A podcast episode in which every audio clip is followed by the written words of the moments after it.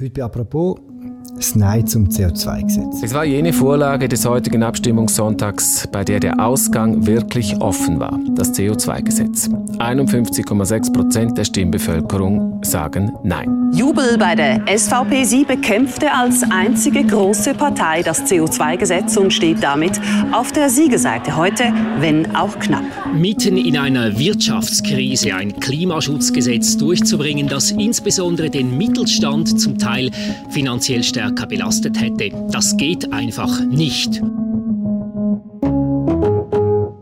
Es ist die grösste Überraschung von diesem Abstimmungssonntag. Die Stimmbevölkerung sagt ganz knapp Nein zum CO2-Gesetz. Was hat der Ausschlag gegeben? Und wie geht es jetzt in der Schweiz weiter in Sachen Klimaschutz? Über das reden wir heute bei «Apropos» im täglichen Podcast vom Tagesanzeiger und Redaktion der Media. Mein Name ist Philipp Loser und mit zugeschaltet ist Raffaela Birrer, die Inlandchefin der Media. Hoi Raffaela. Hoi Philipp. Wir nehmen am Sonntag am frühen Oben auf. Wir haben den ganzen Nachmittag ziemlich gespannt den Newsticker zum CO2-Gesetz verfolgt. Mitte Nachmittag ist dann klar geworden, es gibt ein Nein zum CO2-Gesetz. Ziemlich überraschend. Was hat der Ausschlag gegeben, Raffaella? Die Frage ist jetzt noch schwierig so ganz kurz zu beantworten, weil es sind mehrere Elemente, die sich kumuliert haben, die am Schluss den Ausschlag geben. Und ich denke, wir werden im weiteren Verlauf von dem Podcast noch auf die einzelnen Elemente eingehen. Ähm, vielleicht einfach zuerst zum so ein bisschen grundsätzlich werden, oder? Das CO2-Gesetz ist ja ein Kompromiss gewesen, äh, sehr lang, mit einer sehr langen Entstehungsgeschichte. Und vielleicht widerspiegelt sich eben jetzt in dem Urnengang auch die Schwäche oder die Schwächen von dem Kompromiss. Es ist ein Knorz gewesen, bis man endlich so wie gesehen ist, dass man das CO2-Gesetz hatte. Äh, die Bevölkerung hat das sicher gemerkt in dieser teilweise sehr kässigen Debatte über, über Jahre hinweg auch, dass sich Politik da hochgradig uneinig ist, also zwischen den Parteien. Es hat in der Entstehung auch sehr viel Opportunismus gegeben, also ich denke jetzt hier beispielsweise an die FDP, in der FDP grosse Teile auch, die dann irgendwie ohne Überzeugung Ja dazu gesagt haben, aber einfach, weil es die neue Parteilinie war. Dann hat es auf grüner Seite hat's Kräfte gegeben, wo es viel zu wenig weit gegangen ist, das CO2-Gesetz, wo aus diesen umgekehrten Gründen eigentlich Opposition betrieben haben. Und dann kann man vielleicht auch sagen, in der Wahrnehmung von gewissen Bevölkerungskreisen ist es vielleicht auch ein, ein Eliteprojekt das CO2-Gesetz.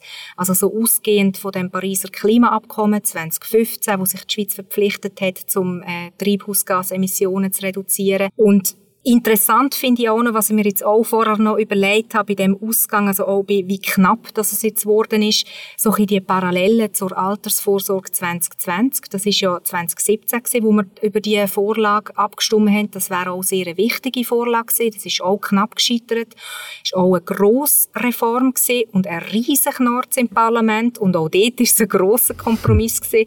Äh, auch das ist gescheitert, oder? Es dunkelt mir, es ist auch so ein bisschen es zeigt auch ein bisschen, was wir für einen politischen Zustand haben bei so, bei so grossen Reformprojekten in der Schweiz. Also es heisst, es verheißt nicht viel Gutes, äh, würde ich jetzt sagen, dass jetzt auch das super Thema Klima von jetzt weg blockiert ist, das muss man so sagen, äh, nachdem schon die Altersvorsorge und äh, die Europapolitik jüngst auch äh, beide auf Reformen warten. Bevor wir anschauen, wie es denn weitergeht mit dem Klimaschutz, tun wir noch ein bisschen Vergangenheitsbewältigung machen. Eben, du hast erzählt, wie das Gesetz unter Mühe und Ächzen entstanden ist und wie viele verschiedene Ansprüche sie müssen erfüllen Was interessant war heute am Abstimmungssonntag selber, ist, dass das ganze Projekt eigentlich sehr einhellig an einem Graben entlang beurteilt worden ist. In der Stadt haben wir Ja gesagt und auf dem Land deutlich Nein. Äh, siehst du einen Grund für das?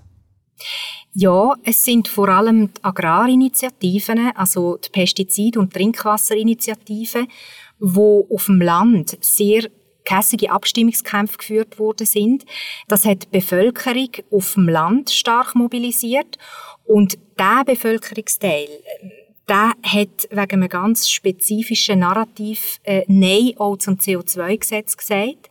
Nämlich eins, das von der SVP so etabliert worden ist, dass es nämlich die Landbevölkerung ist, die letztlich Kosten für einen forcierten Klimaschutz müsse zahlen mhm. Also es ist, eine Rolle wird sicher so gespielt haben, so nach dem Motto, Überall wenn es noch mehr Geld von uns, also sei es jetzt bei den Lebensmitteln, wie mit den äh, Agrarinitiativen, wo wir jetzt darüber abgestimmt haben, sei es wie in der CO2-Vorlage das Benzin, das teurer wird, das Fliegen, das teurer wird, Wohnen, das äh, Nebenkosten verursacht.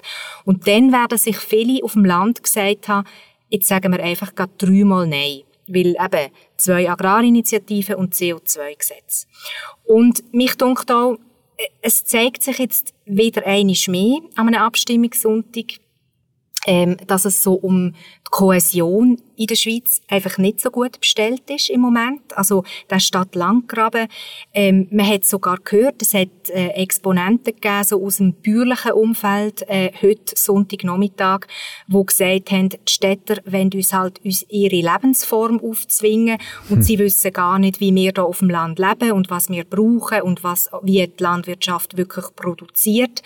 Und solche Stimmen, die hört man jetzt halt immer mehr. Und ich denke, da hat sich das ähm, verknüpft eben zwischen dem Widerstand gegen die Agrarinitiative und zum CO2-Gesetz.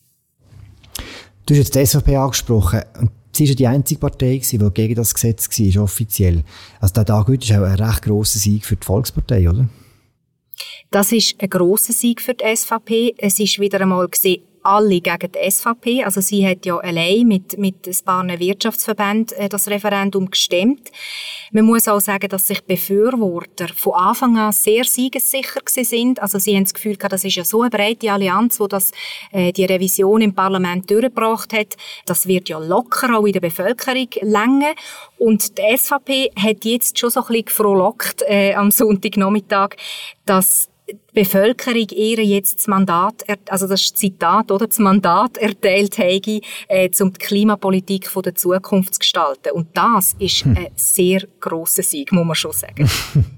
Das Sonntag hat nicht nur gewinnen, sondern auch recht viel Verlieren produziert. Die FDP ist schon angesprochen, wo offensichtlich Parteibasis nicht der Parteispitze gefolgt ist. Die anderen grossen Verlierer sind die, sind die Grünen und die Grünen Liberalen. Vor zwei Jahren haben wir das Gefühl gehabt, es ist die grosse grüne Wende ausgebrochen bei den Wahlen. Heute geht so ein Projekt durch. Was ist die Erklärung für das? Ja, das ist sicher ein, bisschen ein Trugschluss, dass man denkt, 2019 bei den nationalen Wahlen haben ja die Grünen und die Grünliberalen stark zugelegt und in der Folge eben auch in den Kantonen. Also es hat sich dann ein Trend verfestigt. Das ist nicht nur eine Momentaufnahme 2019, dass grüne Kräfte Aufwind haben. Und dann stellt sich jetzt die Frage, oder, warum kommt denn ein grünes Prestigeprojekt nicht durch? Jetzt muss man sagen, die beiden Parteien, also zusammen auch äh, mit der SP, das längert halt nicht für eine satte Mehrheit in der Gesamtbevölkerung. Also mhm. selbst wenn sie zugelegt haben jetzt, das ist sicher ein wichtiger Faktor.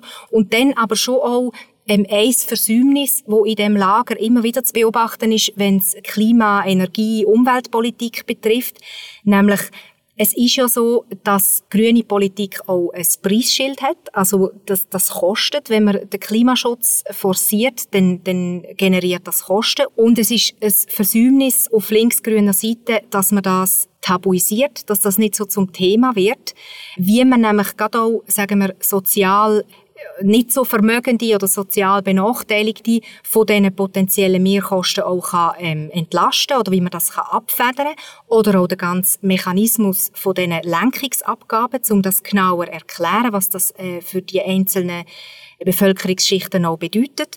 Das ist auf dieser Seite nicht so thematisiert worden und in diese Bresche ist sehr erfolgreich die SVP hineingesprungen. Sie hat einfach gesagt, die Landbevölkerung wird den Preis zahlen für den vermehrt Klimaschutz, indem Benzinpreise steigen, indem sie für, für ihre Flüge, Flugticket mehr zahlen, äh, indem auch das Wohnen teurer wird und so weiter. Nach der Vergangenheitsbewältigung schauen wir jetzt nach vorne. Was heißt der Entscheid heute für die Schweizer Klimaschutzpolitik? Der Entscheid hat sicher ernste Konsequenzen. Also, wir haben uns ja international verpflichtet, dass wir unseren Treibhausgasausstoß bis 2030 halbieren. Das wird so kaum mehr möglich sein, weil mit dem bestehenden Gesetz, das es ja gibt, das CO2-Gesetz, hat die Schweiz erst 14 Prozent geschafft. Also das ist noch ein sehr weiter Weg und das Ziel eben, das bleibt bestehen, ist eine internationale Verpflichtung und jetzt wird vor allem zuerst das grosse Wundenlecken losgehen, also bis man überhaupt sich wieder an eine, an eine neue Auflage von dem Gesetz machen kann. Es wird viel Schuldzuweisungen geben und man wird sich müssen fragen, an was ist es genau gescheitert, was hat funktioniert und was nicht. Man hört jetzt schon beispielsweise äh, aus der FDP, dass man noch einmal muss überdenken, ob die Flugticketabgabe sinnvoll sei, ob der Benzinpreisdeckel wirklich so können angedenkt werden. Und es ist klar, dass die, wo jetzt gewonnen haben, also vor allem auch die SVP, dass die jetzt die Revision vom CO2-Gesetz gestalten können. Also das sind nicht Verlierer, die mit den Linkskräften, sondern das ist wirklich die SVP, wo jetzt da wird den Takt angeben, im Seitenwagen mit der FDP und der Mitte. Und eben in der FDP merkt man jetzt schon, wie das Ganze so ein bisschen anfängt bröseln und bröckeln und dass es schlussendlich dann wird eine bürgerliche Mehrheit sein, wo da eine neue Vorlage zimmert und eben nicht äh, die Linkrad-Seite. Hm. Die SAP argumentiert damit, dass man mit Innovation das Ziel locker würde erreichen Sie reden von Wasserstoff und, und anderen Sachen. Wie realistisch sind diese Pläne? Also, diesen Plänen oder diesen Absichtserklärungen liegt ja wirklich eine andere politische Philosophie zugrunde, oder? Die SAP hat immer auch stark kritisiert, dass sie keine Umverteilung will. Und die Frage ist einfach, ob denn das Tempo, wenn man sagt, man setzt ausschließlich auf Innovationen, ob denn das Tempo längert für die ambitionierten Ziele, die wir haben und wie gesagt, wo wir eben auch verpflichtet sind, wo die Schweiz muss erreichen und ob die lange Zeit, die man bis zum heutigen Zeitpunkt auch hat, ob, ob man dort genug gemerkt hat, dass, dass da genug würde quasi auf freiwilliger Basis entstehen. Das ist ja wie das eine, was es dann zum Beispiel in den Unternehmen und so für Innovationen gibt und aber auch, ob die Anreize auf individueller Ebene genug groß sind oder ob es eben ein wichtiges Element ist, dass so gewisse lenkende, also so Lenkungssteuern oder so gibt, zum individuelle Verhalten zu steuern. Der Entscheid für heute, was hat der für Konsequenzen für die internationalen Bemühungen um den Klimaschutz? Also ich denke, der Entscheid wird auch im Ausland beachtet werden, weil er ist sehr symbolträchtig. Es ist das erste Mal, wo das Volk in einem Land dann wirklich auch so weitgehend entscheidet. Und da wird es dann viele Gegner auch in anderen Ländern geben, die sagen, schaut mal, wenn das Volk kann und wenn es selber darf entscheiden, dann sagt es Nein zu dem. Also auch da wieder, das habe ich ja eingangs ein bisschen äh, geschildert, so der Basis-Elite-Konflikt, oder? Dass man das Gefühl hat, da gibt es eine Elite weltweit, die so entgegen dem Willen der Weltbevölkerung äh, so großspurige Projekte aufgeleistet. Und das wird sicher nachher dann auch international in Debatten einfließen.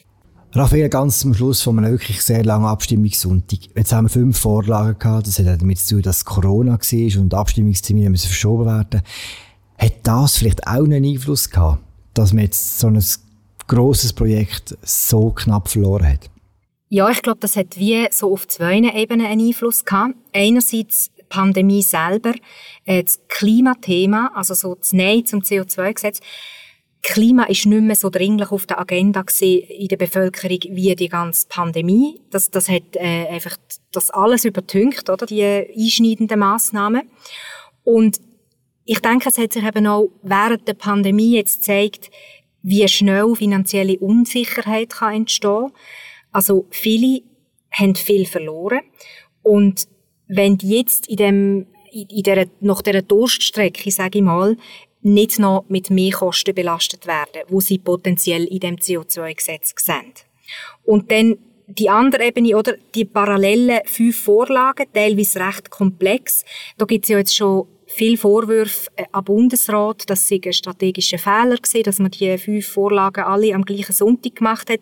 Sicher hat eine Rolle gespielt, dass beide Agrarinitiativen und das CO2-Gesetz gleichzeitig gekommen sind. Das habe ich vorher gesagt, dass es dann Leute gegeben hat, die gefunden haben, ja, dann stimme ich einfach gerade dreimal Nein, vor allem auf dem Land.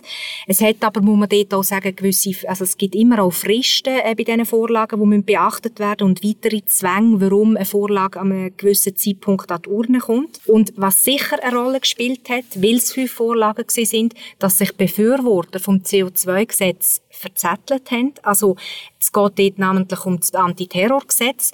Die vehementesten Gegner äh, von dem Antiterrorgesetz sind gleichzeitig auch die vehementesten Befürworter vom CO2-Gesetz.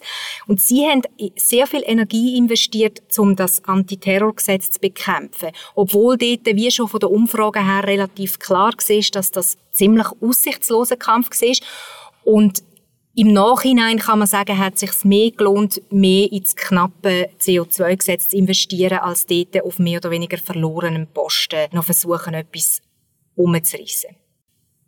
Danke vielmals, Raphael, für das Gespräch. Danke dir, Philipp. Das war also apropos zum Abstimmungssonntag und zum CO2-Gesetz. Ihr findet Analysen, Kommentare und Einordnungen zum ganzen Abstimmungssonntag auf unserer Webseite. Würde mich freuen, wenn wir uns morgen wieder hören. Schaltsam.